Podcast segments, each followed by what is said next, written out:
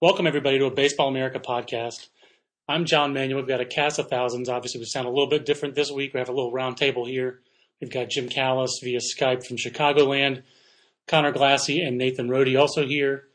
Aaron, Aaron Fitt on a plane. We could not uh, squeeze in the podcast before Aaron uh, left back for California. But we're going to talk 2012 draft here on the Baseball America podcast, and we're just going to dive right into it, Jim. Um, you did the over overview, and you're here for a limited time, so we'll have you talk the, a little bit more at the beginning of the podcast. But uh, you did our overview story in the most recent college preview issue with the early draft preview section. A lot of that's already online at baseballamerica.com. I believe it's actually all online. But Jim, uh, this draft class, we always rate draft classes. I, I mentioned to you the other day, I think it feels like scouting directors either love a class and feel like it's epic, or they hate a class. Very little in between this to me feels like it's almost a schizophrenic draft. They like the high school class. They really don't like the college class. Is that an oversimplification or is that pretty accurate reflection of the, the industry consensus here in, in February? No, I think that's pretty accurate. I think, you know, I think one reason this draft doesn't blow people away is in comparison to last year's draft, which might have been the best draft in, in, a decade in terms of talent, both in terms you had seven guys who were legitimate number one type pick talents and you had all kinds of depth, you know, especially on the college side, which is unusual because the major league teams are so aggressive at signing high school talent. I think, you know, if you were using the 20 to 80 scale, I'd probably put a 45 on this draft. Uh, and I think that the strength of it is, as you said, the high school crop. I think the college crop drops off pretty quick, especially uh, on the position player side. But there's a nice balance on the high school side. Last year, it was just an unusual draft, and then you had everything. You had a ton of college pitchers. You had an unusual amount of college hitters, and you had high school hitters and pitchers too. This year, it, it weights towards the high school side. And that's true less so at the top of the draft, I guess, because there's a there's a top five, and you and I talked about like our top 100. Correct me if I'm wrong. There's six of the top nine of those guys are college players. We do feel like there's a pretty good, pretty big gap after that. But let's talk about the top ten, uh, all four of us. Um, I guess Jim, maybe you can talk a little bit about the fact that uh, there are some college position players we feel like you know if the draft were to go on right now would go off in those first ten picks. Uh, guys like Victor Roache, Mike Zunino, and uh, Deven Marrero. Obviously, uh, to me, especially Marrero and Zunino, are threats to go first overall because they are college position players at premium up the middle spots. No, I agree. I mean, and I actually, I wouldn't put Roache in the same class. I, mean, I know we have Roache ranked number nine, and I think that's a fair ranking. But to me, you, know, you have the top five players in the draft right now, you know, alphabetical order: Appel, Buxton, Giolito, Marrero, and Zunino. And I think there's everybody else. You know, every other college player behind Marrero and Zunino. You know, I just did our All America teams, which which we our scouting reports.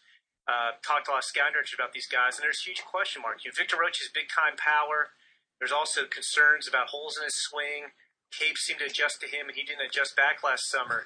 You know, Stephen Piscotty, you know, was very good on the Cape, but how much power is he going to have?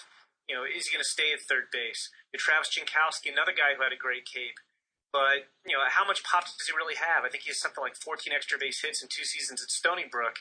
You know, is he going to be enough of an impact with the bat? So, uh, you know, I think after those top five, you know, everything else is still really sorting itself out. Um, you, you, do have it is rare this year, and you have two things we didn't have last year, in that you have a legitimate shortstop prospect from college in Deven Marrero, and you have a, a, fabulous catching prospect in Mike Zunino, which were about the only two things last year's draft class didn't contain. But after that, it's it's kind of guys are all over the place on the hitters. And Nathan and Connor, you guys are mostly in charge of our high school rankings. Um, we had a late switch, I guess you'd say, in the high school rankings at the top um, we do have uh, uh, Buxton and Giolito that Jim has already talked about, both of whom are factors at the number one overall pick. It appears, though, that Giolito, we had Buxton ahead because it's a little bit more rare, five tool center fielder. Um, but now we've got Lucas Giolito as our top ranked high school pitcher. What sets these two guys apart? Maybe if one of you guys want to take Buxton and one takes Giolito, what sets them apart from their high school peers in this class to make them the top two guys? Connor. Yeah, well, you know, when we first did our high school top 100, those were the top two guys, and it was really we went back and forth with which one to rank higher, and it almost came down to splitting hairs because they're both, you know, up there at the top, obviously. Um, for Buxton, I mean, he's just a he's a five tool guy. He's loaded with tools. He's athletic. He plays quarterback for his high school football team. Um, you know, a speed guy that can stay in center field that has projectable power. He's got a cannon for an arm. He's got he's got all the tools that scouts look for. Um, so it was really close between them. We at first went with went with Buxton number one just because, like you said, we thought the the five tool package is more rare than the the hard throwing right hander. But um, you know, it's kind of a one one A situation, I think. Sure. It sounds like Giolito, uh, Nathan. We're going to get a chance to see him up close here in uh, March in the National High School Invitational, which we'll talk more about at Baseball America. I'm sure during the spring. Pretty excited about that tournament, and Nathan basically is the brains behind that. So we'll talk more about that. But but Giolito didn't seem like he seemed like he had as good an off season, I guess, as a high school pitcher can have. He really did, and that's the like the thing. Like it was one and one A uh, when we did it with Buxton and then Giolito, and it's still kind of you can go back and forth, and it is splitting hairs. But last summer, Giolito was a very good right-handed hard throwing pitcher, a guy that we see, you know, pretty often. I mean, he was still setting himself apart plenty from the other guys in the class, but he still was kind of that common hard throwing right hander. But it sounds like in the off season he took even more of a step forward. So now instead of just sitting 92, 94, touching 95, 96, now he's sitting 94, 96, touching 99 reportedly. So between seeing him last summer and now when we did redid this list, his long toss program, his strength and conditioning has allowed him to find that velocity at a higher level and more consistently. And it sounds like his secondary stuff has also taken a step forward where you saw flashes of it last summer. Now it seems like it's getting a little more consistent, which is really setting him apart from the class. Yeah, I mean, when, when we send out our ballots for All American team, we also ask the scouting directors to list best tools, and, and he got votes for best fastball, best breaking ball, and best changeup. Who won best breaking ball? Was it Max Fried? Can't remember. I don't think we finalized it yet because it's going in the high school preview. oh yeah, that's right. That's so, right. But I mean, he, he did get votes for all three of those, and you know, as and closest to guy. the big leagues, probably right. And and you know, his stuff sets him apart, but he also has a great work ethic he's smart, and he's young for his class. He's one of the guys that's not going to be 18 until after the draft. And uh, Aaron's not here, so I want to talk a little bit about the college class because it's the weakest part. I, I, think there are a few intriguing players. Jim, you mentioned one of them to me is Travis Jankowski, guy really blew up in the Cape. Um, he sounds an awful lot like uh, uh, he doesn't play football, so he's not as athletic maybe as Matt Caesar, but he sounds to me like a Matt Caesar type. He's left-handed hitting, slashing center fielder where I think people are just questioning just how much impact there is in the bat, but he can really run, and he's a left-handed bat. That certainly seems to help. His profile, it's a center field profile, and just reading the feature that our own Jim Shonerd did on him, it was a good feature, it was pretty informative. This is a guy who really Stony Brook was his only Division One offer, and he was more highly recruited in football, where he was like a wide receiver, safety type. Um, so the speed's legit, the athleticism's legit, but the other guy who's kind of like the anti Jankowski to me is Kenny Diekroeger. I'm going to be really watching. I think we're all going to watch Stanford. Stanford's our preseason number two. I think a lot of people listening, and we could maybe dovetail this into Lance McCullers Jr. too. A year ago, if we did this podcast for the 2012, our number one college player would have been Kenny Diekroeger. Our number, he might have been number two behind his own teammate Mark Appel. But our number one high school guy, or close to it, would have been Lance McCullers Jr. And neither of those guys are really, I think, factors at the top. And it's not that they've changed. And Diekroeger was a second round pick at a high school. We're talking about a guy who might not even be the shortstop at Stanford this spring. He might lose his job to Lonnie Kauppila.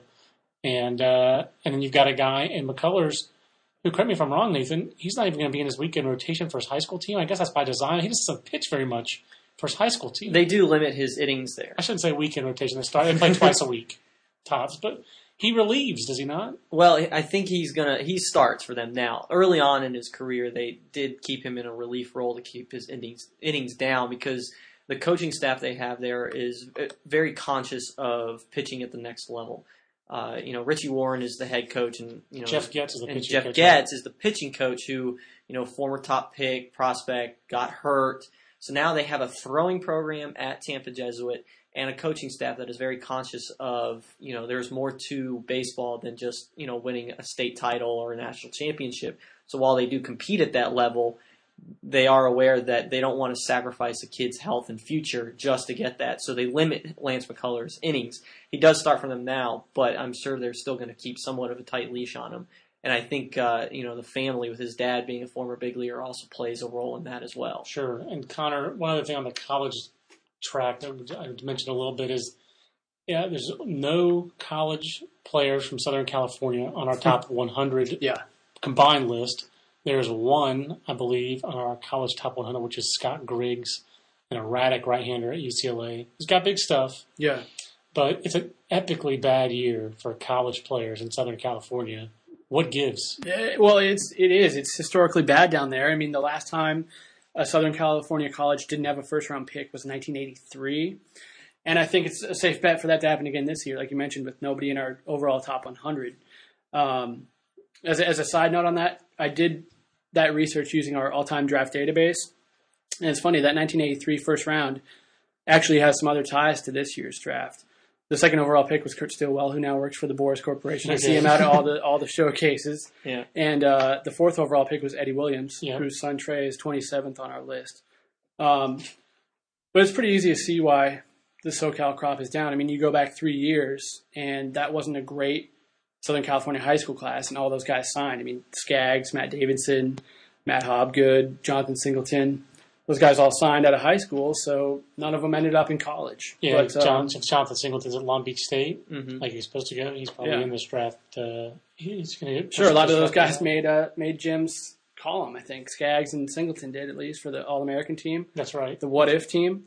But um, you know, the the SoCal college scene is down, but uh, there's obviously always a good high school class down there, and then NorCal college is actually pretty loaded this year.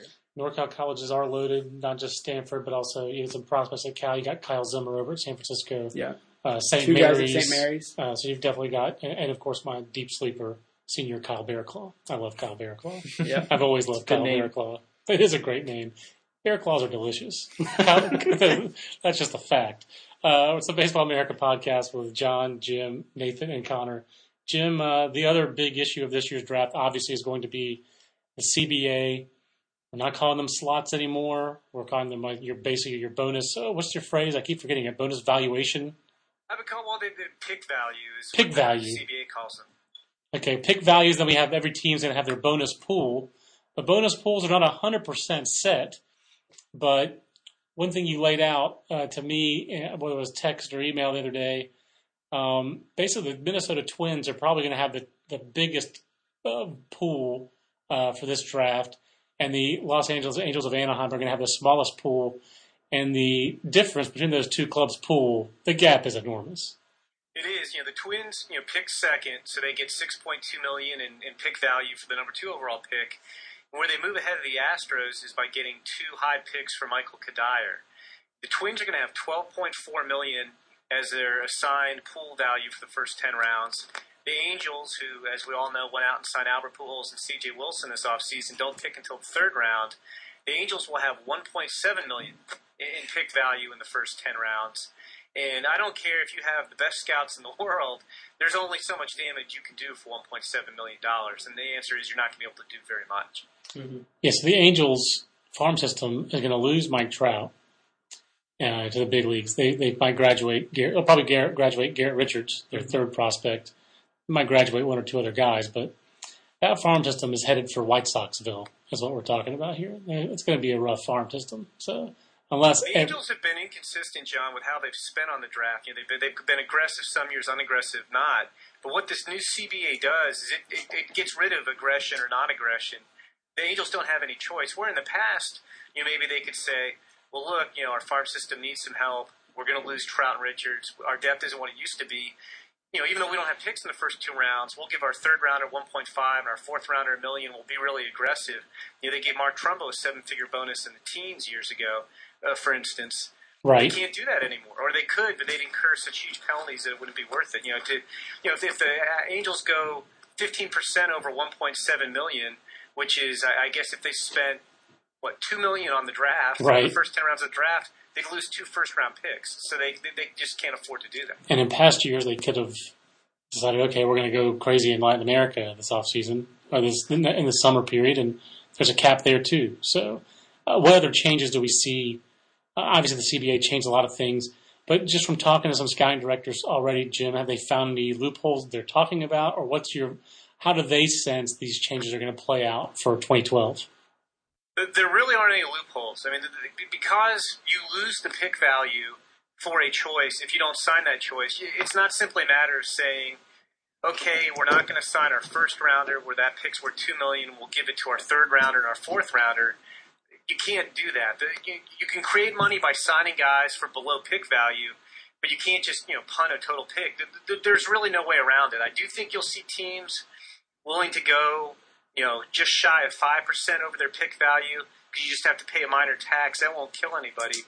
But you're, you're pretty much going to be locked into your pick values. And I, I, from talking to people, the, the two things I sense, talking to agents and teams, the two things I sense is one, everybody agrees this year is going to be kind of a feeling out process. Nobody's sure how it's going to play out. I think it's going to be a lot like 2007, which was the first year of the last CBA. And you had you had some new rules. You know, most the most significant one was the signing deadline and you had at the same time MLB cut the old slots, the recommendations they make to the teams, and you had players holding out to the deadline just to get the, the, the previous slot. And then everybody found out like, hey, the longer we wait, the more money we get. And I think I think you're going to see that happen this year too. Not that the teams are necessarily going to have the money with the penalties that are in place, but I do think you will have players waiting until July 13th, which is the deadline's moved up a year this year, to see if, if teams can come up with a way to give them money. And the other consensus is when we first heard about these changes in November, the initial reaction was, man, you know, all the high school players who don't go in the first round or so are going to wind up going to college. And now I think there's more optimism. I, I do think there's a feeling, you know, not as many high school players will sign. You, you won't be able to give, you know, Bryan Brickhouse a million and a half or Daniel Norris two million when they don't go in the first round or sandwich round. Uh, or if you can, you're really going to have to jump through a lot of hoops. You're not going to be able to sign everybody who might have signed under the old rules.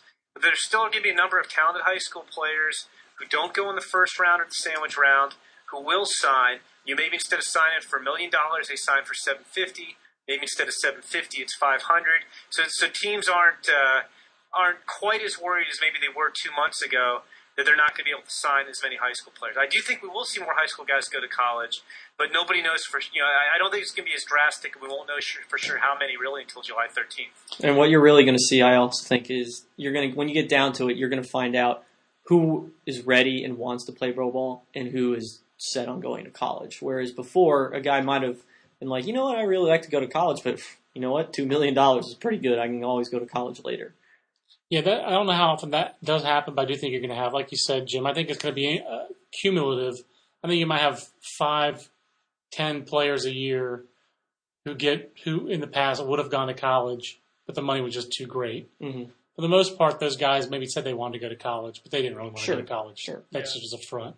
But cumulatively, cumulatively, after two or three years, what you should see is the college class of the 2015 of 2015 should be a lot stronger in the college class of 2012. There should be more talent mm-hmm. in college baseball three years from now because of these changes, don't you think? I, I totally agree with that. And, you know, we, you and I talk about this all the time, John, that I think one of the reasons, especially if you talk to older scouts and they're decrying the college classes, it's because the teams are so aggressive at signing players out of high school that depletes the college classes before you know before it happens. And I think what we see this year, and next year's college crop is better than this year's college crop. But I think 2015 is probably going to have I'd say conservatively, at least a couple dozen, maybe three dozen players who might have signed under the old system who decide not to this year. I mean, I still think, you know, if you want to play pro ball, you know, and you wanted a million dollars and somebody can only give you seven fifty, you're still going to go play pro ball. Right. Um, I don't think, you know, I, I do think from what Nathan was alluding to, I think a lot of these, a lot of guys, I don't think there's too many guys on the fence with the draft. You know, I mean, where where the money's going to sway in one way or the other. I think at heart, a lot of these kids you know, want to come out and play pro ball at 18 or 19 years old. They know they think they're ready. They want to go. Or, or in their heart, they think, you know what? I'd like to go to college for three years, and we'll see. You know, the money. It's an interesting situation in that you don't have the freedom to do whatever you wanted like you did in the past, but the pick values are about 50% higher than the old slots used to be.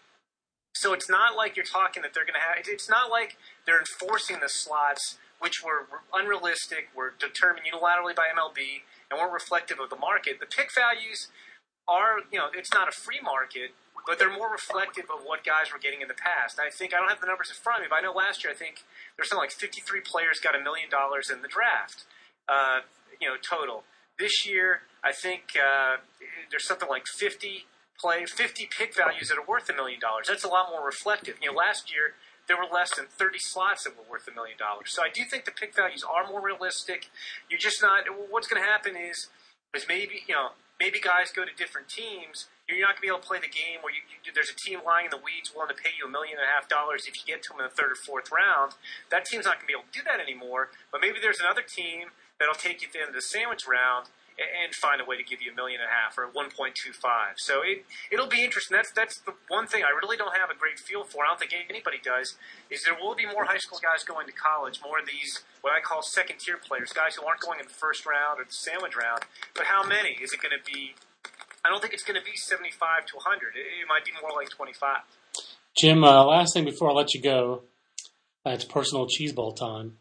um, we've got our top 100 We've got 31 picks in the first round this year. So, um, which still seems ridiculous that there's so many first round picks, but whatever. I'm an old man. Yeah, my day there were 26.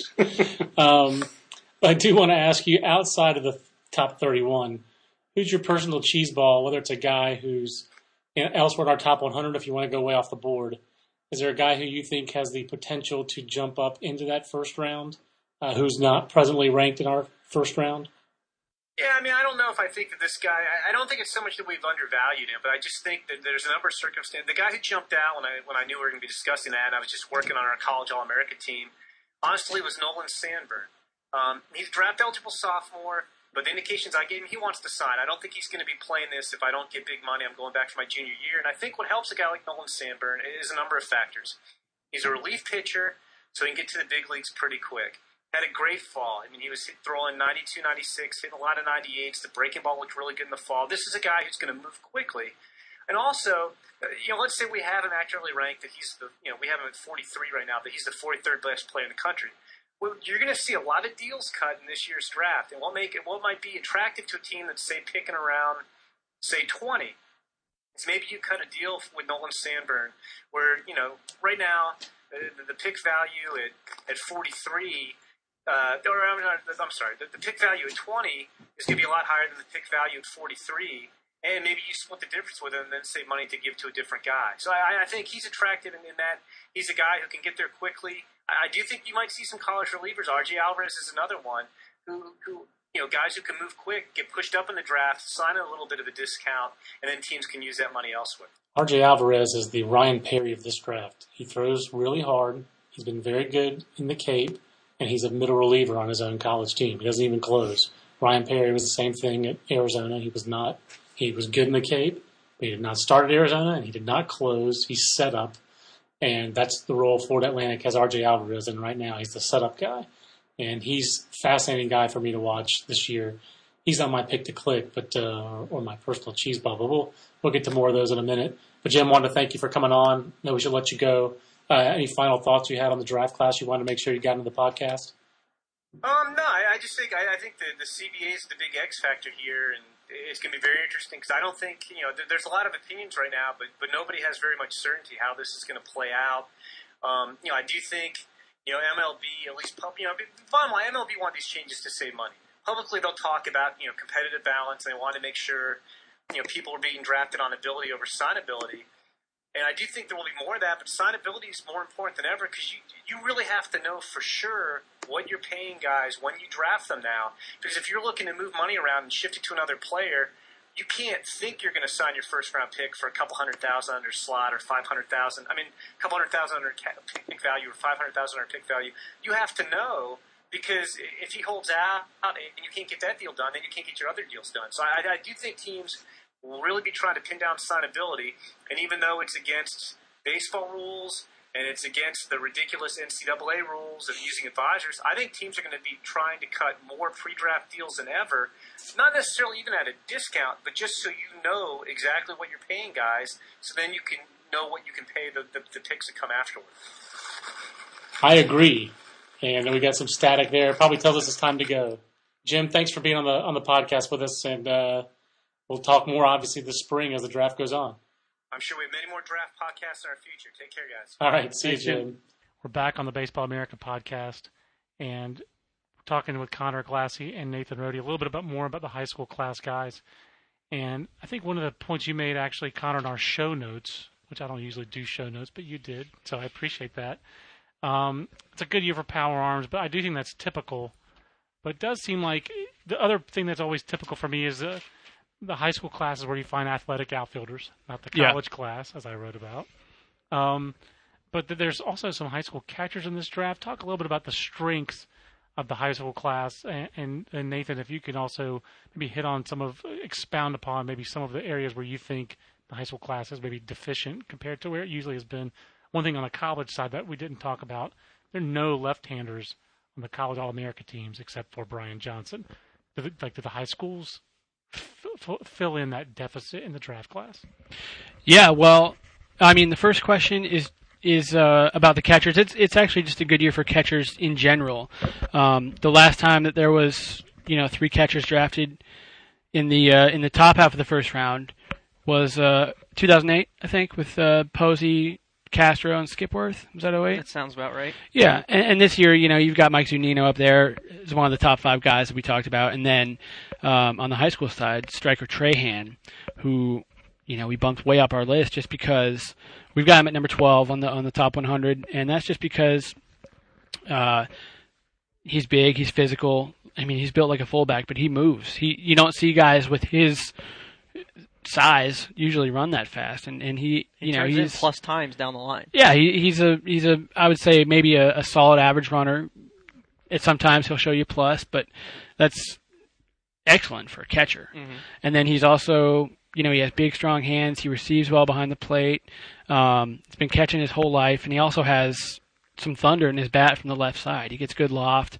Uh, he shows a patient approach to plate, and he, you know, shows the ability to hit for average as well. So he's a, just a really interesting package, especially when you, you know, put it back there behind the plate.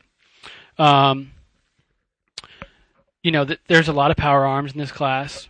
We've mentioned that. That, that seems typical, but like John set up, you know, there aren't very many left-handers on the college side. Well, there's some really good left-handers on the high school on the high school side. Yeah, there's some good left-handers, but I think uh, I think there's a clear, you know, three left-handers on the high school side that we're talking about early round pick, and then after that, it is kind of wide open. So I don't know if they they necessarily fill that hole or that deficiency, like John was saying.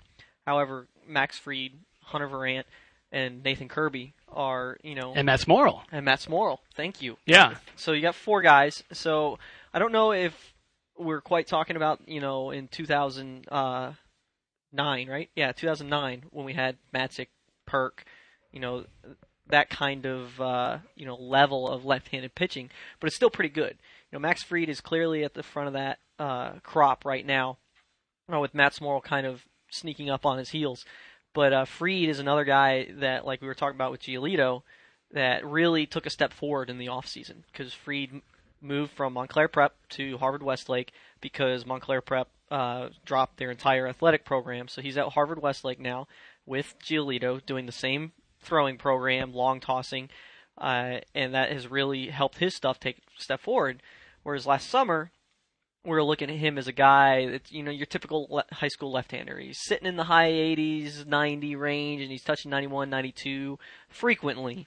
Uh, you know, it's not like maxing out for him, but now it sounds like he's kind of sitting 89, 93, 94, maybe sitting 90 to 94, and he's still got that projectable frame, and there's still room for him to fill out. So you can hopefully think that there's even more velocity in there from the left side and then he has you know good secondary stuff, and you know he's pitching in Southern California, so it's going to be against good competition. Smoral, big big physical left-hander, kind of comes at you from a, a three-quarter slot, so it might be a little hard to pick up. I don't think he's quite you know Madison Bumgarner, but it, it's in that range. He's not an over-the-top or high three-quarter guy. Uh, with a good fastball sitting in the low 90s and a wipeout slider. Does he milk cows like uh, Madison Bumgarner? Does he have a real strong hand? Don't think so. that's that's a key, I think, to Mad Bum's uh, powers. Right. They're both committed to North Carolina. There's Mhm, a That's right. And then obviously Bumgarner did not quite follow through on that, but he had good reason not to. Sure. and then you got Hunter Virant, uh, who is kind of more your typical high school left-hander, 88, 92 type guy. Um, but the interesting thing about him is that he is very inexperienced in pitching. He's only been pitching, you know, for a couple of years now. So there's a lot of projection with him, but you're still getting a very nice base package to work with. And then Nathan Kirby, who is a personal favorite of mine because he hails from the state of Virginia, And his name is Nathan. and his name is Nathan. Uh, but he was a guy that we saw last summer that was kind of just average, and then we saw him in the fall, and it looked like he took a step forward. 89, 92, downhill, good frame, projection remaining, uh, but the curveball for him is really taken that step forward. It's a really sharp, biting downward curveball that he keeps in the bottom of the strike zone, and it's definitely an out pitch for him. And you know the changeup is coming along like it is for most high schoolers. So definitely uh, the high school left-handed group is good and probably makes up a little bit for you know the lack on the college side. Here's one other uh, question before we get to personal cheese balls. Uh, Nathan and Conor, both of you guys can talk about this. Last year, one of the storylines was the unusual um, places where we found high draft prospects, whether it was Wyoming, Illinois, whatever. Um, where are the hot spots this year? And uh, you know, I I guess Conor, you want you want to take this first? You're you're, Arnold Horshacking it. You're jumping out of your seat here. That's a welcome back Kotter reference, lost on younger viewers. I am. Um, but where are the hot spots? You know, is there a northern guy, Charlie Tilson, this year, or like Tyler Beede? Who are those high guys for this year? Well, I'll actually let Nathan handle some of the high school guys. What I wanted to say is that the unusual guys this year are the college guys. We, there's a lot of guys in, in our overall top 100 from small schools. I mean, Georgia Southern has two guys on there way up at the top, obviously, with Chris Beck and Victor Roache. Duke has a guy, Marcus Stroman. Uh, Travis Jankowski at Stony Brook, who we al- already touched on. Adam Brett Walker at Jacksonville. I mean, the, the top 100 list just has a lot of guys from schools that you normally don't see uh, top picks coming from. So that's the interesting thing for me from a, a unusual standpoint. Um, on on the high school side, it seems like it's a little more typical this year. You know, Florida's strong, Southern California's strong, uh, Texas there's is strong. Texas, yeah, Georgia. obviously. Um, I'm trying to think if there's anybody that, uh, that that jumps out on the high school side. Carlos Correa is interesting as a as a you know guy from Puerto Rico. first round shortstop from from Puerto Rico. Um, You got you got your typical you know. There's a Northwest guy in Carson Kelly. Uh, you know there there's good baseball in Northwest, uh, and maybe not a hotbed, but you know he he's the guy out of the Northwest this year. Uh, and then Rhett Wiseman in the Northeast, he's really raw, um, but he's got a lot of he's very physical. Um, you know there's some swing and miss to him, but he is you know from the Northeast, so some of that you kind of you know expect. But he goes to uh, high school that you know it's Will Lingo's favorite high school in the country. I think it's more like a law firm in Buckingham Browne and Nichols. Uh, so it's kind of interesting there. And then you got a guy out of Oklahoma this year with Ty Hensley. Uh, and then you know Alabama and Mississippi's throwing some guys in that high range there, so it's Probably a not as more, good as last year. Though Louisiana looks like it's a lot better this year than it was Yes. last year. So- Louisiana's up, but Alabama and Mississippi were epic last year. I mean, true. they were both four stars. True. Ohio has a, has its recent tradition of Mhm. pitchers that it sent to the big leagues, whether it's Chad Billingsley and Jon Niese or Mm-hmm. uh, you know Eric Surkamp. Uh, obviously, Andrew Brackman hasn't quite made it yet. Um, but yeah, Ohio's been pretty good lately. The the hotbed you kind of talked about to me that's interesting is Puerto Rico. Has been all this stuff in the New York Times. When the New York Times does a story, people talk about it, and they did this recent story that I thought was kind of bunk on Puerto Rico. I'm really tired of everyone blaming the draft for ruining Puerto Rico's talent. There are a lot of other changes that have happened in Puerto Rico, and Puerto Rico should be in the draft because it's part of the United States, and they have a much better education system and infrastructure than the Dominican Republic. That said, they did not have the high school baseball infrastructure when the draft came to Puerto Rico to cover that gap from age 16 when they used to be able to sign to age 18. So there was an interruption there. But I do think we've seen. I think the pro, the talent in Puerto Rico has, is trending back upward, and I'm really intrigued by Correa guys because he sounds like. I mean, people don't think about you know Francisco Lindor was Puerto Rican. Mm-hmm. Javier Baez is Puerto Rican, correct?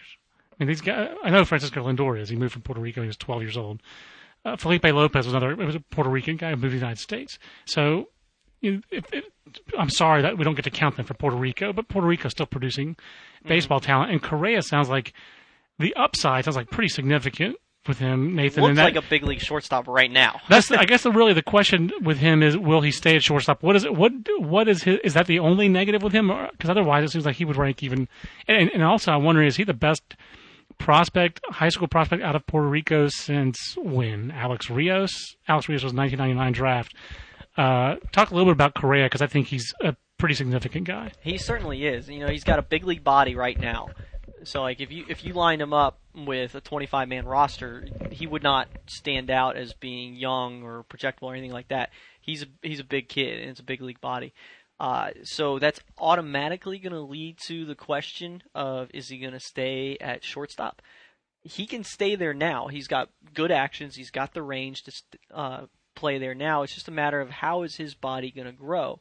And the default answer is he's going to move because you know he's 18 years old or 17 years old and he's going to grow and get bigger and slow down. But you don't know that for certain. You know, maybe his body now is what it is, and maybe he's just going to have better strength, or you know, make uh, the strength is going to be better distributed through his body as he gets on to, you know, workout programs that are, you know, better for pro ball or what have you. But if he does have to move off to shortstop, I think logically he moves right to third base, which still has defensive value, and his bat, I believe, is going to profile there. So uh, he's got power. He's a big kid. He's strong. He can hit. You know, he's still working on a little bit of the the off speed recognition. But you know, what high school player do we not talk about that with? So really, the only knock is that he might move, but I don't think it's going to kill his value at all. Yeah, that that you, you nailed it right there. I mean, that's pretty much exactly what I was going to say, and it's probably because we hang out all the time. But uh, uh, let's uh, I guess let's let's. I- that's a good way to transition. You guys hang out all the time, so you have to have different personal cheese balls. yes. I'm gonna, I'm gonna give my personal cheese ball and let you guys uh, hopefully have different personal cheese balls. But uh, we're basically talking about guys who are outside the top 31 who we think could break into it. And Aaron Fitt and I are on the bet board for this one, so I'll just make my pick obvious. I did go see him last spring, and he wasn't even that good. Uh, but I'm still gonna say Pat Light, uh, the right-hander at Monmouth. Um, he's got a big number from the Major League Scouting Bureau. He's had a big number with the radar gun. He throws hard. Uh, but for me, uh, I like the Northern College pitcher profile. I like the fresh arm. Um, I like the fact that he's a, a program in Monmouth where a couple of these guys, where it's Ryan Buch or uh, Brad Brach, whose name is way too much fun to say, um, those guys have had nice pro careers recently. He's got more talent than either of those guys. I I happen to think that you know he can learn something from those those guys and and be prepared to handle the the, the exposure he's going to get this year. And you know, I want to see that guy step forward and dominate. But if that guy does step forward and have big numbers in college this year, if he does pitch well, and he does dominate that level of competition, I guess they're in the Northeast Conference, not a very high level. We'll see him here in mid-February. Monmouth is opening Opening weekend, yeah. Opening weekend down at the USA Baseball Complex. I think that he's a guy who could really jump up. And the other guy who was my cheese ball, and I'm I'm blanking on it, but I had two I want to talk about. Oh, it was just Lex Rutledge. Uh, I liked Lex at a high school three years ago.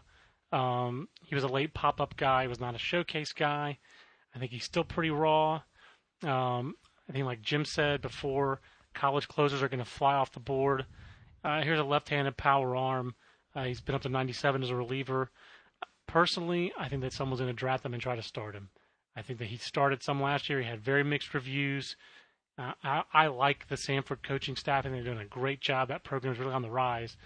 But a pro team will have more time to work with Lex Rutledge on his mechanics, work with that arm.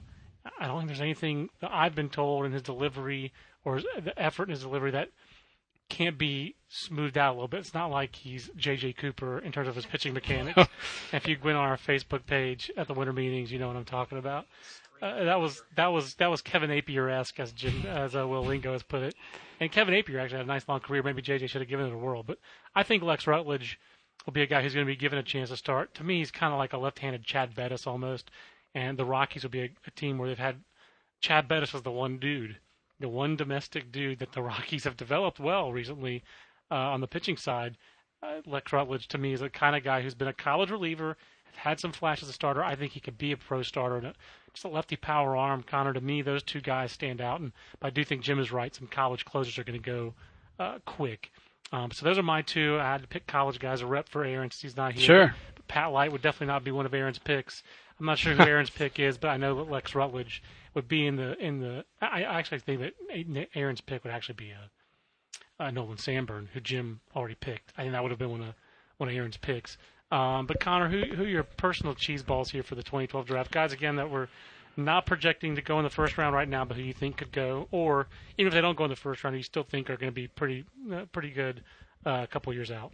Well, Ole Miss isn't going to like to hear my answer because they already have two guys that we already have projected as first rounders with Stryker Trahan, who I talked about earlier, and Gavin Cecchini, who we've talked about a lot. But uh, the guy I like is, is Ty Hensley, and uh, you know we mentioned Oklahoma. If he if he were to go in the first round to give Oklahoma a first round pitcher three of the last four years.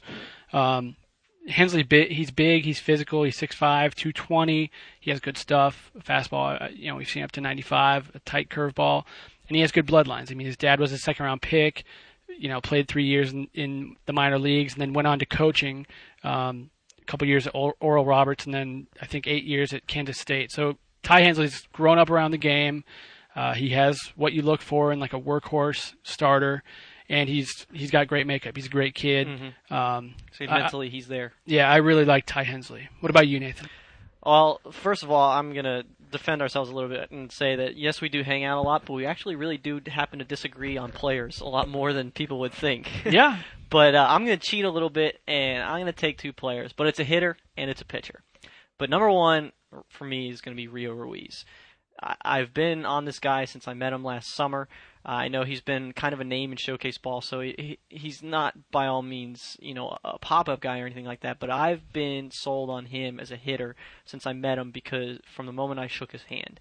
Because on the 20-80 scale, it's an 80 handshake. He's got big, strong hands, strong forearms, and that's the kind of thing you need for bat control, which can lead to, you know, advanced hitting ability. It's something I think Ruiz has. To go with as well, his plus raw power. Uh, the fact that he plays third base, he's got a you know good body on him, physical kid because he plays football too. He's a good athlete. You know, he's the star quarterback at Bishop Amat.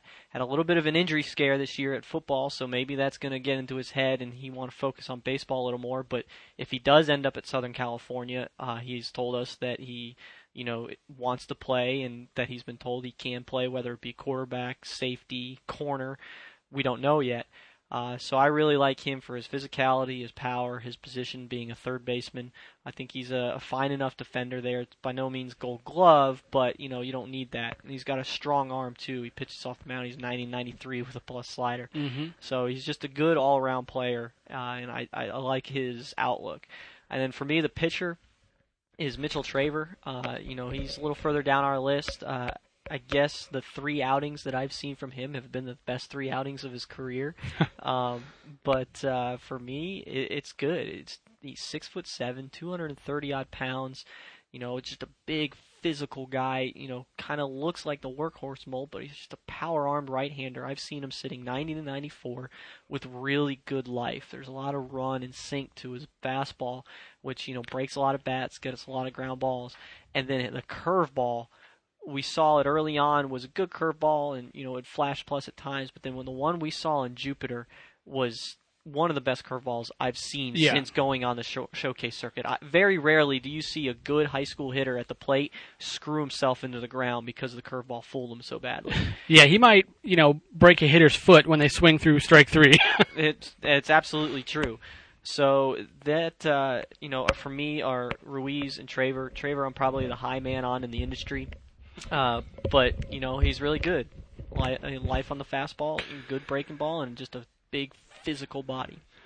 I hope that other scouts hold you to that. You're the high man in the industry, Nathan Rode. Uh, you're the high man in the office. We love Nathan Rode and Conor Glassey because of the work they put in and the, how much they went and saw these guys. And uh, I don't, I don't think many people who listen to this subscribe to Prospects Plus. But if you do, you're going to get uh, well, first off, I'm going to apologize to you for the last six months that we haven't updated it the way we should.